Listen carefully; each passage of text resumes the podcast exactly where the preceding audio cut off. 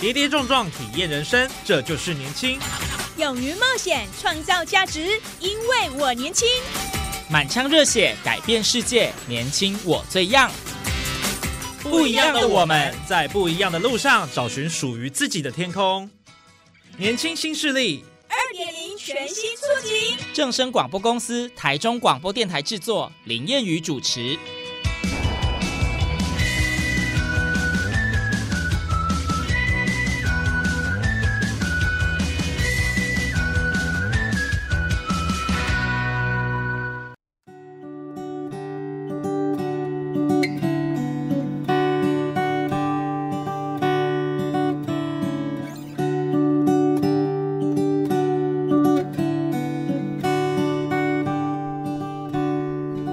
听众朋友，大家午安，大家好，欢迎您在礼拜二的中午十二点准时收听，在正声台中二台 M 六七千赫以及网络正声综合台播出的《年轻新势力》，我是谚语。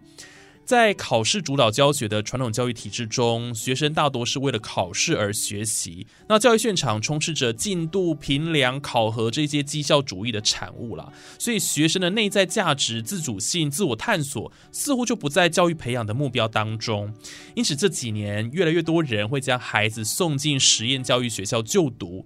那么体制外的学习环境下，对学生跟家长带来什么样的影响呢？那他的课程又是什么？今天节目上非常开心，为您邀请到南投森优生态实验教育学校的蒋小梅校长，让我们一起来揭开实验教育的面纱。校长你好，谚语午安，各位听众朋友们午安。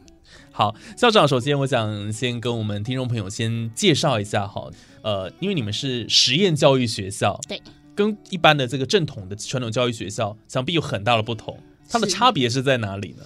好的，早期的实验教育，很多的家长其实心里面都会有个疑问，说：哇，实验教育，呃，是不是像早期的森林小学啊？呃，是不是以为不用念书啊，不用考试啊？对，呃，甚至不守规矩呀，不注重规矩呀？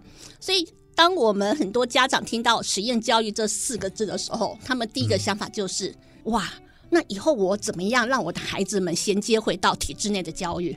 对，很多家长都会有这个大疑问。嗯，那其实呢，实验教育这二十多年来的蓬勃发展，再加上五年多前实验教育三法的通过，其实实验教育我比较想要把它定位成就是特色学校。特色学校。对每一个学校其实都有他自己的特殊的理念，嗯。哦，比如说像声优，其实我自己本身创办实验教育的时候，我并不反制体制内的课程课纲，嗯，相反的，其实声优我反而是用体制内的课程课纲，再加上我自己比较擅长的主题式教学，我把我们的课程课纲用相同的东西拆散，再用主题式结合起来。好，所以在这个情况之下呢，呃，实验教育它有很多不同的，来自于德国的，来自于美国的。好，在台湾，尤其是台中，非常多蓬勃发展，它已经是遍地开花了。多对，所以呢，其实呃，我常常会跟家长们分享，没有一个学校可以适合所有的学生。嗯，反而是家长，您先要去想想看，呃，您孩子的个性，您孩子的属性，他比较适合念哪一种学校？哦，我是体制内的公立学校呢，还是是升学主义的私立学校呢？还是实验教育的特色学校？那特色学校也有分很多，呃，有的是以科学为主的，那像我们是以生态为主的。对，那所以各种的都不一样啊。比如说华德福有华德福的特色，那台中的道和六艺，呃，其实每个学校蒙特梭利都不太一样，所以我还是会建议家长们，我们还是从孩子们的本身出发去想。到底是什么样的教育适合你的孩子就读？是，所以其实实验教育学校也非常的多元了，所以还是要去选择自己比较适合的呃课程啦，或者师资什么来就读。没错，事先要做好功课了。没错，没错，对。好，我们刚刚提到这个森优生态教育实验学校啊，这个森呢哈，森林的森，优是优秀的优秀的优，对哦。那也正如其名呢，哈，他们培养出来的孩子哦，都非常的优异，哈，各方面表现都很出色。首先就要先恭喜校长，因为呃，我从粉丝团上有看到，就是他的女儿文艺啊，廖文艺是最近就入选了这个清大的十岁计划，对，特殊选才，对。对。的设计科。那就是诚如刚刚谚语所说的，我们的国中跟国小我们一样，我们学校目前是十二年制的，但是呢，我们到国三之前呢都是普通的教育。哦，就是刚刚我提到说了，其实我们声优采用的也是体制内的课程课纲，只是我们的教材是自己编的。好，我们是把体制内的课程课纲的大纲，然后用主题式的方式打散，自己把它相同的方式横贯加起来。但是我们的高中不是一般的普通高中，我们目前高中部就只有设计科。哦，对，那这个要花一分钟跟各位听众朋友们分享一下啊，为什么我会突然用设计科？因为很多人校长您本身就是设计出身的，呃，对，算是一点点的，对对，一点点的背景哈，跟艺术相关。呃，我是纽约大学表演艺术管理毕业的哈，那我在联合国工作过一年。其实，在那一年的期间呢，我一直在想说，台湾的下一代要何去何从？嗯，所以我会发现说。参照了北欧教育，其实只要是跟脑力相关的，你不会容易被取代，因为你要有创意。对，没错。所以依照台湾的整个的国际形势跟目前我们的人口的发展，所以那个时候我就会想说，如果我做实验教育，我真的能够希望帮台湾 do something，做一些什么事情。嗯，所以我就想说，那如果这样子的话，为什么不出一点点的？绵薄之力，让我们的下一代可以在世界上发光发热。所以当时我第一个想法就是设计，哦，而且设计涵盖的范围太广了。对，平面设计啊，视觉设计啊，工业设计是工业对，然后建筑系啦，室内设计其实非常多，景观设计都是对，而且设计又跟生活息息相关，没错没错，脱离不了设计的范畴。对，谚语很棒，谚语说对了，其实设计就是在解决人的问题，嗯，人生活的问题。对，那其实就会符合我们这十二年来声优的一个理念，就是孩子们一定要培养出他们解决问题的能力。嗯，所以到了高中之后，呃，念设计的学生啦，他们就应该要具备这个能力了。对，所以其实森优是一个算是这个教育体系来讲，算很完整的一个学校，就是从国小、国中到高中都有。对，所以学生从这十二年当中，他就可以有很好的一个学习的一个历程，对，很完整的就对了。对，所以也会有家长说：“哎，那你们就有设计课啊？”那我们的孩子国中毕业之后，每一个人都要念设计吗？那当然不是哦，因为我们的设计科，我们只收真正对设计有兴趣的孩子们。因为设计真的不好念，对，他要有很多的 idea，很多的想法，挑战性非常的高。那所以其实呃，声优今年进入到第十一年了。我们前四年在台中的坛子，嗯，那我们后来呃七年前我们到了中寮，好接手了中寮乡的广英国小的废校，那我们正式把它活化起来。呃，所以这几年来，其实我们最开心，让我自己最有成就感的是，我们国三的毕业生百分之九十，他们毕业的时候，他们回到体制内，他们回到体制内都是知道自己要念什么。而不是 I don't know，我不知道哦。比如说，我想要当医生，我想要当律师，那他就一定是念普通高中。那因为我们学校走的是体验的学习，多元化的，让孩子们都会去体验到。所以这中间有孩子们会去念烹饪科系啊。我们甚至有呃台北来的学生考上了南港高工的土木工程，还有大安高工的资讯工程。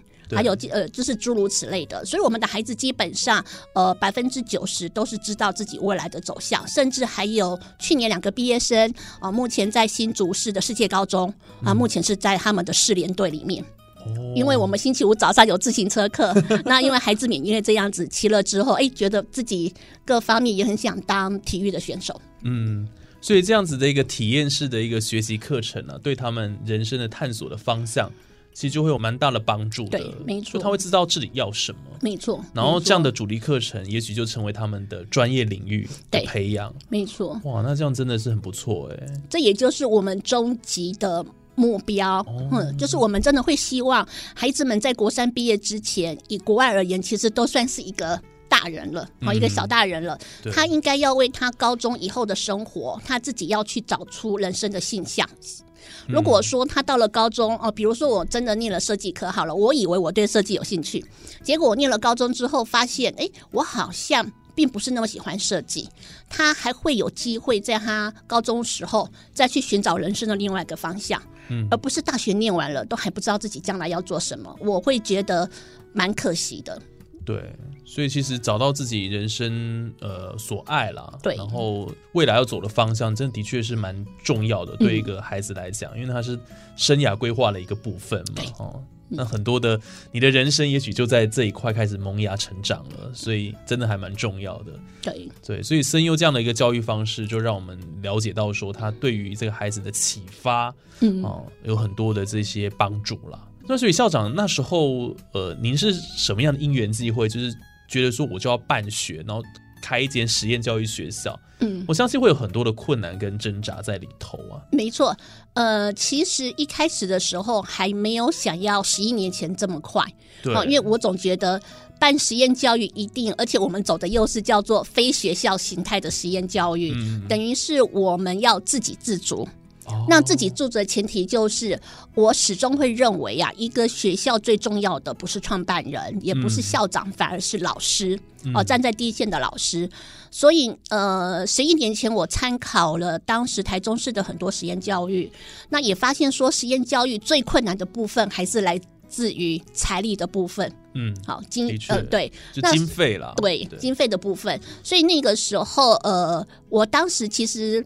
我之前其实我们是做金融起来的哈，我我跟我先生的背景是金融起来的，我们在香港有一家金融公司，所以那个时候之前是想说，哎，那我大概准备好所有的资金，嗯，好，那确定这十年之内呢，我的老师不会因为经费不足的问题而导致于实验教育或中间有一些波折。或中断，对对对，嗯那十一年前也刚刚好，我们呃历经过了十五年来，我们香港的公司十五年来，我们也的确呃也赚到了人生的第一桶金了。嗯所以我就跟我先生讨论说，在马斯洛的的心理层面里面，我们是不是可以进入到年纪也到了，是不是可以进入到去自我实现的阶段？哦，所以十一年前，在我女儿小二的时候，我们就觉得 OK 了，我们应该可以出来去实现成熟了，对，去实现自己心目中想要帮台湾的教育做一些不一样的事情出来。哇，很不容易耶！而且从原本金融的领域要踏进教育，对完全不一样哎。对，所以早期很多人都会观望，会想说，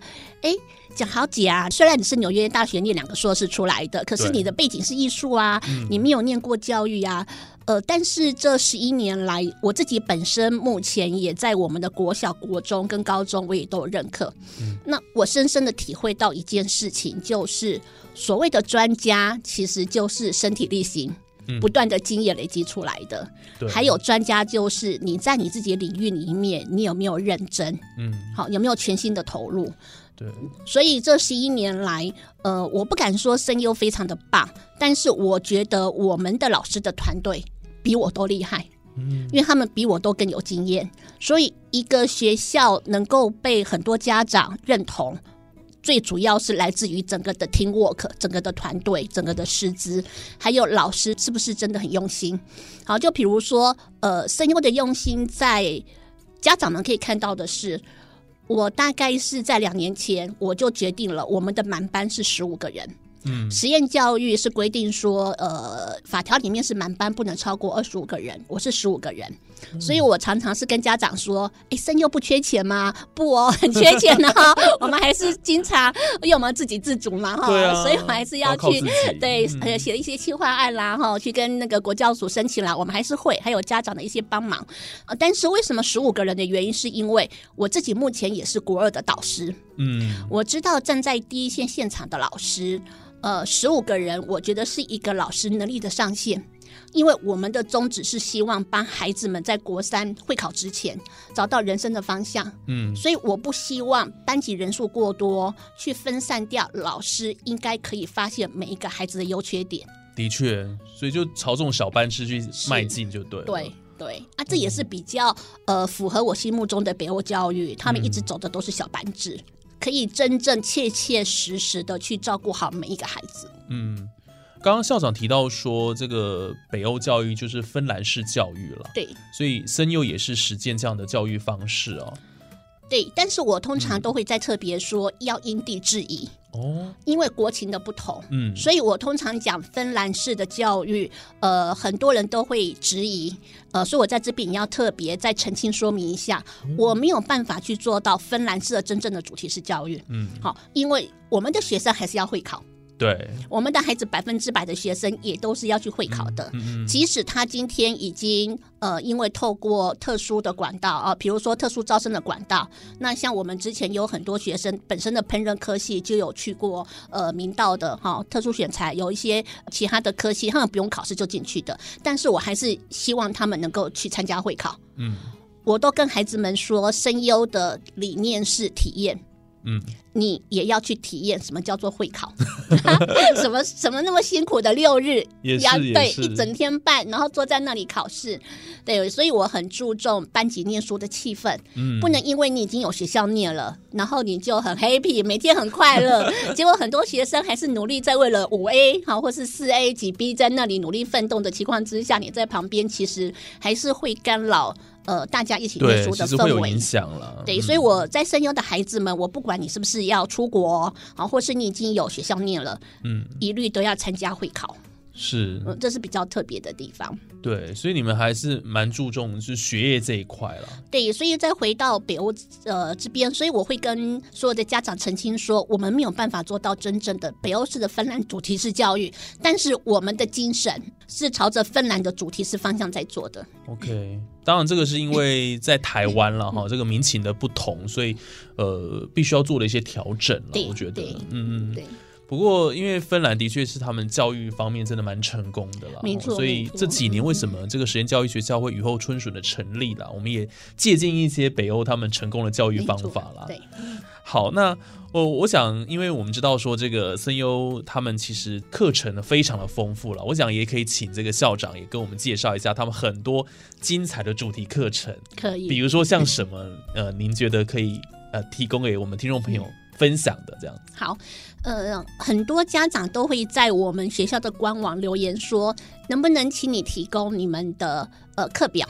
嗯，我都会跟他们说，我怕我提供课表您会看不懂，因为我们的课表并不是真正一般看到的国英数啊、比如说自然、社会、历史、地理。对对对，因为我们已经把它拆散重组了啊，嗯就比如说人文课程，其实它是涵盖了国语、历史跟地理。哦，嗯，所以我们叫人文素养。好、嗯那我们包括法律常识、一些生活的东西，包括我们的书法，还有包括我们会念呃《三字经》《弟子规》，那个嗯都在我们的循环课程里面。对，因为声优是一年是四个学期制的，嗯 我们就很单纯，好，我们就是把一年体制内应该要上满四十周的课程，好，我们就是分每十周休息一次。所以我们的寒假跟暑假是一个月是四周，但是我们把七月份原本要放的暑假我们是上课的，我们拆成两周的春假跟两周的秋假，哦，所以就会变成我们的家长跟孩子们跟老师是三赢的状况。那为什么会说三姨呢？嗯，呃，孩子们通常到了第十三、十四周，其实就坐不太住了，对，注意力开始下降了，然后每天都数馒头过日子。嗯为什么还不放寒假？为什么还不放暑假？真的，对，那所以孩子们他通常在前十周，他们就注意力最集中，学习状况最好的时候。嗯，我们刚好到了第十周，一个 ending 了，结束了。好，所以孩子们可以集中精力在前面的学习状况是最好的。对，好，这是孩子们的意赢。那家长赢什么呢？其实春假跟秋假在台湾最适合出游的季节。嗯，别人都还在上课的时候，你可以不用人挤人，真然后的机票钱不会被贵到。如果将来可以出国的话，对。对，还可以很悠游自在的去享受，嗯嗯、整个的那个旅游的过程。好，所以我们的家长，我们这样子已经改了六年了，好，就是从中疗之后改过来，家长们的反应都非常的好。那三第三赢是赢什么？老师，我们老师在放假的时候，并不是跟着放假，因为每一次每一个班级孩子们的学习状况会不太一样，有的学习很快，有的学习会稍微慢一点哦，所以我们的课本我们都是必须在放假的时候，老师们亲自再挑过，才去做增减的动作。嗯同时再把课本再重新再制作出来，所以我们的课本基本上百分之九十都是手工，由老师们自己重新再调过的。好用心哦，手工的制作的书。对，所以这样子的话，我们就可以更确保每一个年级，我们不会因为孩子们的学习的速度快或速度慢，而让我们有赶课的状况。孩子们实际上有吸收是最重要的。好，这是我们的人文课程，所以就会变成是在声优，我们没有期中、期末考，我们代替的是上台报告。哦，但是我们有随堂考。因为孩子们不考试，真的不太会念书，这也是我亲自在第一线的。对对对，适当的压力是要的。嗯，那呃，上台报告呢？其实我们四个学期，所以呢，他们一年要有八次的上台报告。活得很频繁哎。对，其实压力不输于所谓的期中、期末考，真的，因为那是纸本的。那上台报告，孩子们就可以把他们。不是只有永远是接收，他们应该是在自己的心里面哈，或是在他们的自己脑海里面逻辑整理之后讲出来的。嗯，那口头报告有很重要吗？非常重要。呃，我举两个例子哈，就刚刚像谚语有提到的，像我女儿，好，我女儿她这次可以。呃，申请到清大特殊选材的十岁计划的设计科系，而且他的分数总分九十多分，很高的原因是因为，呃，他在第一个送审作品集的时候，他的分数还没有这么高，他完全是第二次面试的时候，他的口试九十五分，口试九十五分加权是百分之六十趴，所以他就整个成绩拉上去了。对，所以我常常会跟我们的家长去沟通跟分享。孩子们能够带着走一辈子的能力，一定是他的沟通，还有口头上的表达能力非常的重要。的确，的确，嗯，会跟着一辈子的。真的，就是那个口语表达的能力。你你到职场上哦，不管你做什么样的工作好，即使是内企，你可能也必须跟长官沟通，跟同事沟通。对，所以这个是一辈子受用无穷的能力。哎，没错，没错。另外一个呃案例，呃，我们的学生呢，他是两年前从声优毕业的，那。呃，我不要说他他原本上哪个学校，现在念哪个学校，那我觉得还是要给那个我们的学生一个隐私权了哈。那我就说这个小朋友他成绩非常好，好，他可以去上到第一所的高级中学，但是他没有选择，他选择目前台中排名嗯第三还是第四的一个高级中学，但是那个高级中学呢，它是有国际班，呃，它是国际班只有一班。然后满班三十三个人，那其中呢五个人是外交小尖兵。嗯，他现在高二，他已经被学校选为明年度可以直接出去当交换学生。哇，那很优秀。对，加拿大、美国跟英国让他选。哦，那为什么他这么优秀？所以，呃，两年前我请他回来跟我们学生分享。哦，因为他在我们学校从小六就转来了，念到国三毕业。我就问他说：“呃，你觉得在声优的所有课程里面，哪两个对你的帮助最大？”嗯，他就说：“第一个上台报告。” presentation，因为我们不断的上台报告，所以当他在 interview 的时候，他不会紧张，嗯，他讲话非常的有逻辑，对，好，台风都非常的棒。第二个，他说我们的英文课，啊，他说我们的英文课，因为我们的英文课，呃，虽然是有课本，用的是国家地理杂志跟那个 Oxford 牛津的版本，但是呢，我们是跟着生物地科主题走的，所以我们有主题，在我们的中文在教自然科的时候，我们的英文同时对照过去。所以再加上我们的外师上课方式很幽默哦，所以我常常会说，孩子们的学习状况很多都是来自于这个老师会不会教，这个非常重要。对，所以刚刚这样听起来，真的觉得呃，你们的这个教育方式真的一定有一些过人之处了，然后才会让这些同学。然后有这么优异的表现啊，不管是在呃校内外的竞赛，或者是说您刚刚提到说在面试的这一块，因为那种口语表达能力太重要了，所以对他们来讲，人生很加分。是没错，对，这也就是我会觉得说，呃，家长把孩子送过来，我觉得比较对得起家长，我们可以引以为傲，比较自信的是这一块。孩子们他们在表达能力，还有在思考逻辑这一块，呃，的确不会输其他的学校的学生。嗯，好。呃，那另外一个呢，就是那个中午主餐的部分哈，那就是我们一开始的时候呢，我们就开始我设计一个叫做料理斗争俱乐部，那也是我们得奖比较多的，二零一七年就已经获奖了。那当时想法是说，整个在讲食安的问题，所以很多学校就开始自己种菜了。那自己种菜的时候，我就会想到后面，菜种完了之后，请问是带回家给父母亲煮吗？还是是给厨房的阿姨煮呢？好，所以到最后，我觉得应该要把学校的课程跟家庭的课程相结合。所以呢，我们的午餐是自己设计菜单，自己煮。哦，五天四菜一汤好特汤。别哦，对啊，学校每一天目前要煮一百多人份嗯，哦，所以我们现在的主厨跟副主厨洗菜切菜，完全都是 SOP 的流程。我们十一点四十五分下课，我们大概十二点三十五分左右就可以吃到饭。嗯，那在中间的过程里面呢，午餐煮饭只是所谓的实作课程、体验课程。我们每周一还有一堂是设计菜单。设计菜单呢，因为我们是生态学校，我们必须要让孩子们知道说，现在当地的节气是什么。嗯，好，这个节气适合怎么样的蔬菜？这是第一个。第二个，成本的预算。所以每个孩子们一定会碰到数学。嗯，在生用没有孩子会跟你说学数学没有用，很有用。菜单设计就要加加减减了。所以我们的孩子都知道吃米知米价。嗯，那第三个呢，我们还必须算热量。你必须知道你设计这个菜单有没有办法去符合所有孩子的营养。好，那第四个呢，就是我们必须算碳足迹，这是每一个孩子最头痛的。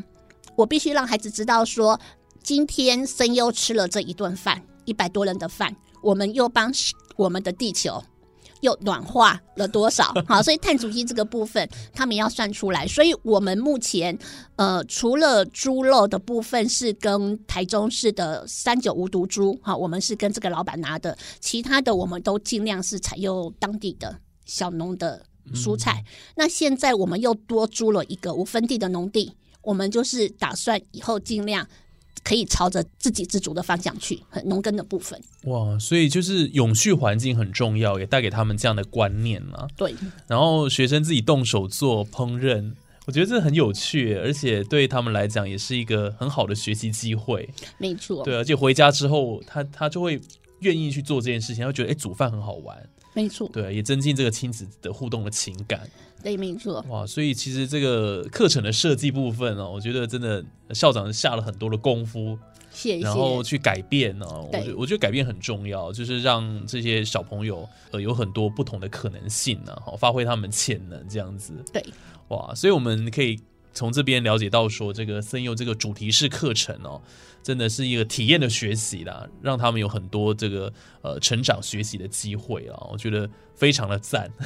谢谢谢谢谢谢叶好，所以我想，呃，今天透过节目，我们可以了解到这个森优生态教育实验学校在校长的带领之下，啊，有很多非常棒的一个地方。谢谢。然后很多的这个学生家长啦，也因为这样子哦，获得了很多呃他们过去从来没有想过的收获。嗯，然后呃，学生也都有很亮眼的成绩跟成效了哈，所以证明说您当初的这个呃想法，然后最后被付诸实行，这也是很有成就感的一件事情。哦，对，非常有成就感。虽然 呃中间的过程一定是辛苦的，真的，但是那个成就感没有办法用言语去形容。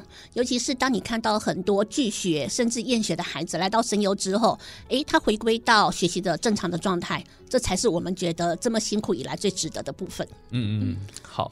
所以在实验教育的课堂当中，我们呃学生能够有更多弹性、多元的学习环境呢、然后让他们的视野更开阔。所以今天非常谢谢校长的分享哦，让我们听众朋友更了解实验教育。谢谢各位听众。是，那我们今天的节目就先进行到这边了哈。那也感谢听众朋友的收听哦。我们下礼拜还有更多精彩内容都在我们的年轻新势力节目当中来呈现。我是叶宇，那我们今天就谢谢校长，呀，谢谢各位，拜拜。拜拜。